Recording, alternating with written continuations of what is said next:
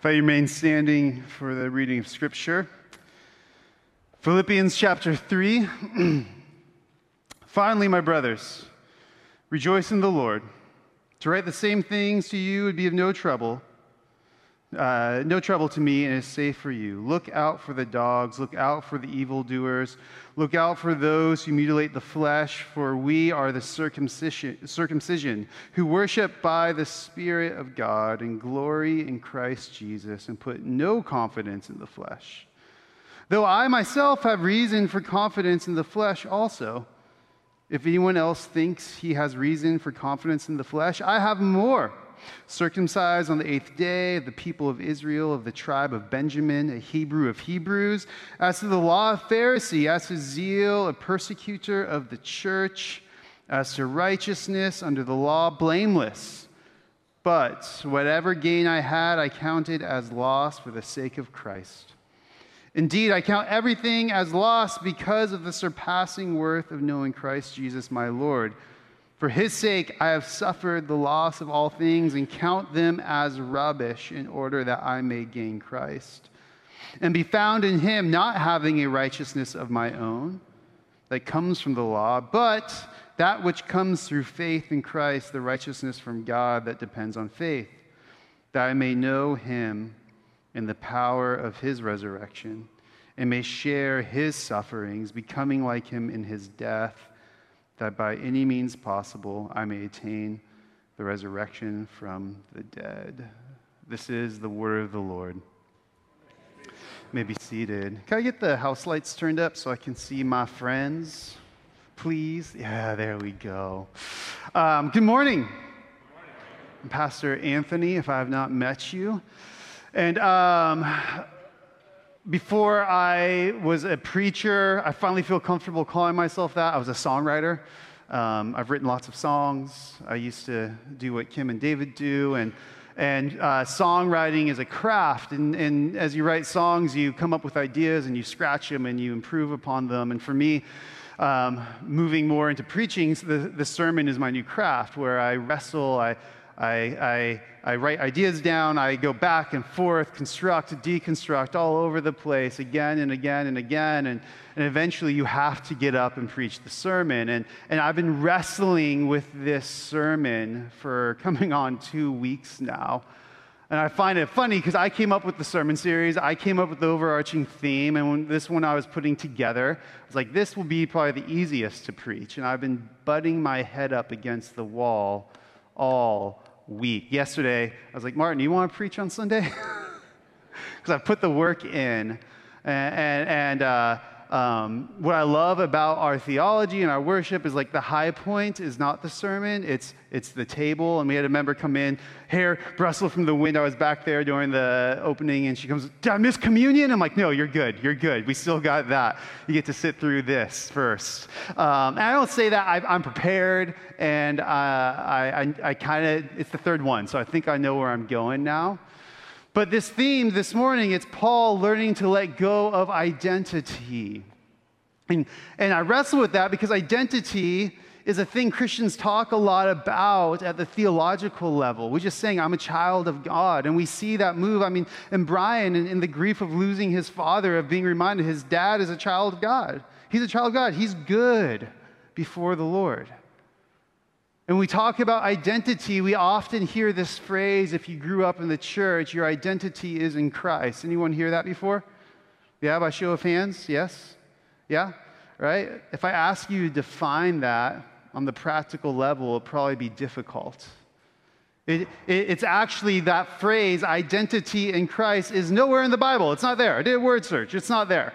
Even the word identity, depending on your translation from the Greek, it's used 2, maybe 5 times. And the Greek word translated in the English identity is normally in the more loose translations, the more paraphrase or kind of modern vernacular, not the very literal translations.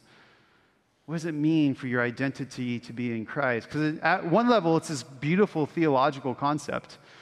It's a legal standing before God the Father. Your sins are forgiven and you are righteous just as Christ is righteous because what he has done for you. God does not hold your sin against you. He loves you. He enjoys you. He actually likes being with you. You are his child. You can't add to that and you can't take away from it, period. But what does that look like the rest of our life?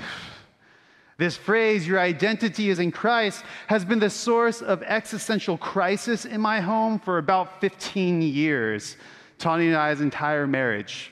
And this is why I have her permission to share this story. I've said it in sermons before. She went to college and got her degree in philosophy and Latin, which is awesome. And she's a deep thinker, and pretty much everything for her is an existential crisis, just like Pastor Martin. You get the two of them together, and it's just like, it's just bad news. It's just, the world is falling apart, right? And let it burn. And but it's a great degree. She thinks deeply, but it's a really bad degree to graduate in 2008 with. My fellow millennials are like, yeah, I feel ya. Economy's crashing, job market's horrible. What's your degree in? Learning how to think and speak and read a dead language? Oh, cool, next. And Tanya married someone, me, who went to school for like a very specific niche thing. And I've been fortunate enough since before I graduated to be in my dream job where I have been paid by a church since I became a Christian. I've been vocationally fulfilled all of my career. And Tanya hasn't. And for the first couple years of marriage, she sees me thriving and I see her struggling, trying to figure out what she wants to do, what God's given her, her giftings, and being very frustrated in that journey. And me being just the amazing young minister and husband would say things like, honey, you should stop putting your identity in your job and what you do, but you should put it in Christ. And she'd look at me and just scowl and move on. And this would just happen over and over. And she finally gets the guts like, okay, Mr. Pastor, what does it mean to put your identity in Christ? I'd be like, you're loved by Jesus. He died for your sins. You're a child of God. And then I probably said something dumb like, you're a princess of the King of the universe. And then she'd just vomit all over me. And I go, So I've been wrestling with this sermon, what the Holy Spirit wants to say, because I don't want to give Christian platitudes. I don't want us to walk away just going like, that's theologically true, but what's the impact it has on my life? So God, as I preach this sermon one last time this morning, I throw my words, my thoughts, upon your mercy, and I pray that you speak. I humbly ask that you speak through me to the people in this room, the people that may be watching online. And God, that you bring this beautiful truth that we are in Christ into the real day-to-day ups and downs of life. Come, Holy Spirit.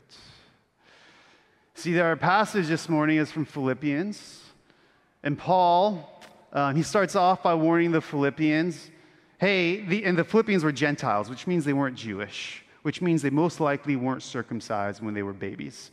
And there's a bunch of Judaizers going around telling these new converts to this guy, Jesus Christ, saying, hey, if you really want to follow Jesus, you got to be really Jewish, so you got to get circumcised, which is bad news if you're a Gentile man. And Paul comes in and says, hey, don't worry, I know you worship Jesus, you glorify Jesus, you're all good. Don't mind these really religious people. But then he goes on to say, hey, if we want to talk about these religious people, I was one of them. I was better than all of them. And I just read a few moments ago, he gives his resume, his pedigree. And he starts off by saying things like, I excelled in Judaism, starting with things he couldn't control. He was born into the right ethnicity, into the right tribe of Israel. He was circumcised on the eighth day, just like Torah commands. And that's not by his own will. He wasn't like, Mom and Dad, I'm 7 days years old. Tomorrow you know what you're supposed to do. No, he just was kind of born into the right circumstances. But then he talks about he had some natural abilities. He was overzealous for Torah, keeping the commandments. He was gifted. Paul is a brilliant, brilliant man. If you know Paul's story, his identity of being very Jewish, very religious, formed what he did, his purpose. Paul's story, before he was Paul, he was Saul, and he was a persecutor of the church. The early Christians weren't called Christians. They were called the Way. It was this weird little sect growing out of Judaism, and Paul is a defender of Judaism. He is the Pharisee of all Pharisees. He is who every little Jewish boy wants to be when they grow up. So when he hears that there's this group of Jews, and now even Gentiles, swine, are becoming part of this family, they're worshiping this man named Jesus Christ and Yahweh, the God of Israel, his God. He can't stand it. He's going to go after him. His identity caused him to act a certain way, to live a certain way, to do certain things. But Paul doesn't use the word identity. When he talks about his resume, his pedigree, he actually says this: he put his confidence in the flesh. He trusted in things that were just gifted to him and in things that he excelled at, natural ability. That was his confidence, what he put his trust in, that caused him to be the kind of man he was, who formed him to be who he was. As he's persecuting the church, Jesus appears to him in a radical, miraculous way, blinds him, says, "Saul, Saul, why are you persecuting me?" In that moment, he's radically converted to worship the one whom he was persecuting. And Paul says in this letter, in this passage, for his sake, Jesus, that would be Jesus, I have suffered the loss of all things and counted them as rubbish. Rubbish is a really polite way to translate the Greek. It would be more of something of brown that you step on and sticks to your shoe in the park, and not poo-poo. Think of another harsh word. That is what Paul is saying. That's what he considered his former way of life. It was all dung. It was rubbish. It was worthless. In order that I may gain Christ and be found in him. And then he has this beautiful passage, not having a righteousness of my own that comes from the law of Torah, his old way of operating, but that which comes through faith in Christ. The righteousness from God that depends on faith. There you go. That's your identity in Christ. This beautiful doctrine of justification, the heartbeat of the Reformation that changed the church. But what did it mean for the rest of his life? See, Paul wrote this letter probably about 25 years after first encountering Jesus Christ. 25 years is a long time. And if you follow the story of Paul, Paul didn't move up and to the right like he was in Judaism. He kept going lower and lower and lower. And he goes on to say that because of this justification, that I may know him and the power of his resurrection and may share in his what? Sufferings. Becoming like him in his what? Death. Wah, wah, wah. See, Paul, if you know his story after his conversion, read the letter of Acts, read his letters to the churches. He was shipwrecked. He was abandoned. He was put on false trials. He was chased out of town. People were trying to murder him. He knew suffering in the physical sense, in the emotional sense, in the existential sense. He writes about having this thorn in his flesh. We have no idea what it was, but he talks about he pleaded with the Lord Jesus 3 times, take this away. And the Lord says, no, I refuse to, so you may boast in your weakness. Paul knew suffering. But somehow Paul knew suffering in a way that helped him identify with Jesus Christ. That somehow this suffering was worth way more than all the accolades of his pedigree of his former life. In his suffering and becoming dead like Christ, he became to know Christ more and more intimately. As I've been reflecting on this passage in my own life, and it's made me think a lot of the things I put my confidence and hope in. I think the reason I was able to say those, yes, true statements to my wife, but not in a very beneficial or caring way, was because I have been so fortunate in my life at times. My parents split up when I was young. I was 3, but they handled it pretty well. Up until a month ago, my mother-in-law passing, who very much was a mother to me, I hadn't lost an immediate family member in my adult life. Things have gone pretty well for me and my family. But it makes me think of the different vocations, the different callings, the things I put my confidence in that aren't bad things as husband, father, pastor, preacher. What if... you may have noticed, in the spring and fall, I lose my voice. Since I moved to Austin, thank you, Cedar, right? And it's gone through my mind. I'm what if I could never preach again? Would I be okay? What if the economy just keeps going down and down and down, and y'all just stop tithing, and I have to go get a real job? I'll go to Trader Joe's. It's my backup. I've already have the escape plan if necessary. But would I be okay?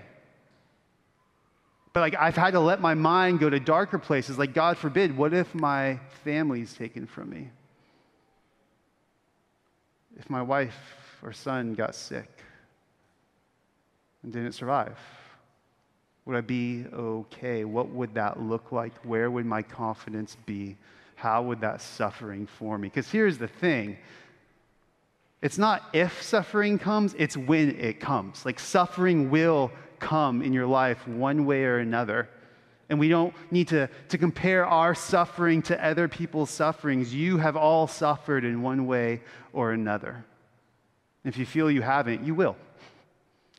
You will. But somehow Paul ends this passage that by any means possible I may attain the resurrection from the dead. That Paul, in the midst of his suffering, he had this larger biblical story in mind, knowing that the end hope for the Christian is not death. It's not the cancer. It's not the job loss. It's not the existential crisis of what do I want to be when I grow up. It's the resurrection from the dead. And for some of you, that sounds like Christian platitudes also. But the reason I believe that is because I've had the joy and honor of being a pastor and sitting next to many of you or on the phone with you when tragedy comes, when the suffering comes, when the layoffs happen, when the diagnosis comes back as cancer and you have a month to live, when the marriage doesn't look like it's going to work out, when the kids who you raise in the faith want nothing to do with you or your faith anymore. And I've sat with you in those places, and I'm always amazed. Logically, you have every excuse to be forget you, God, I'm done. I'm done. But some reason, because the Spirit is working in you and using that suffering of saying, this is awful and this is horrible, but yet, Jesus is good in the midst of it. Sitting there and seeing it in your eyes, hearing it in your voice. Seeing you as the grief washes over you, or the applying for new jobs, or waiting for the prodigal child to come home, where you start to become more kind and more patient and loving the fruit of the Spirit start to bear in your life, because you're identifying with Jesus in his suffering, in his death. Sometimes we're stripped of that confidence, of those identities, by our sin, the flesh, the devil, and sometimes by God himself, where he strips us of the things that are keeping us from following him and identifying with him.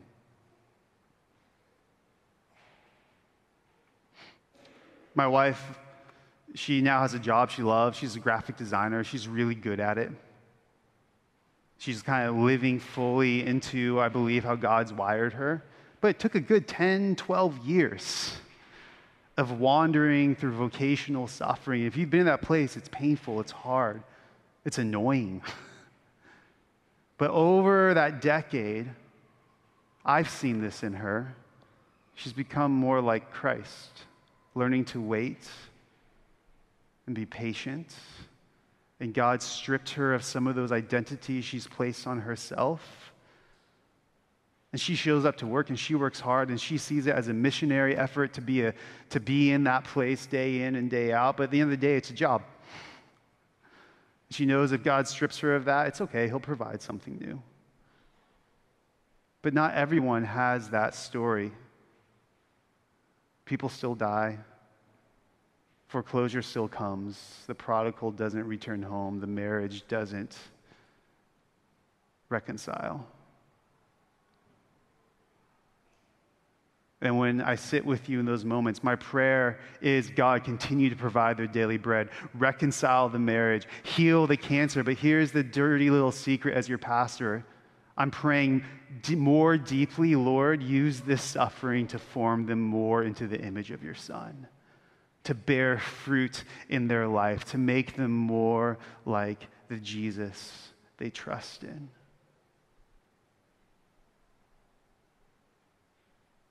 I love this time of the year because I wear long sleeves, and some of you don't know, like I'm pretty tattooed, like my arms are covered. And I don't say this to draw attention, I just for illustration. But like in the spring, they're like, oh, you're tattooed, you're a pastor. I'm like, you already like me, you can't judge me yet. What about Leviticus? We'll talk about that later. And many of my tattoos don't have, they're collecting their art, but there's some that have a lot of meaning. And sorry, grandmas, I have a huge skull right here with a huge dagger through it. It's pretty cool. My boy likes it. It has a banner around it that says, struggle well. So that's the vocation of every Christian, is to struggle well, to suffer well, to die to self well. Why? Because Paul says in the beginning of this letter in chapter 2 that Jesus Christ, though he was God, he took on the form of his creation, of you and me, of human. And he took the form of a servant. And he didn't move up and to the right. No, he worked his way lower and lower and lower to the point of bearing a cross. And he suffered well for you and for me. And he invites us to join him in bearing that cross, not for the sake of your sins, but so that you may become more like him. Why? For the sake of the people around you, because everyone's suffering. But may the people in your life, may the people in the world see the people of Bethany and see us be a people who suffers well with joy and anticipation, because we know through Christ we will attain the resurrection of the dead. I'm still wrestling with what it means to have your identity in Christ, but I'm learning more and more it means to suffer and struggle well. This is the third time I've preached this, so it's finally done. And my prayer is that it is an encouragement to you wherever you are suffering this week, big or small, that you may be formed more into Jesus' image, and come to love him and trust in him more deeply, that this theology that you are saved by grace through faith, justification, actually affects how you live. So Holy Spirit, I pray for my brothers and sisters. May we be people who welcome suffering and embrace it because you have gone before us. May we struggle well, Jesus. Amen.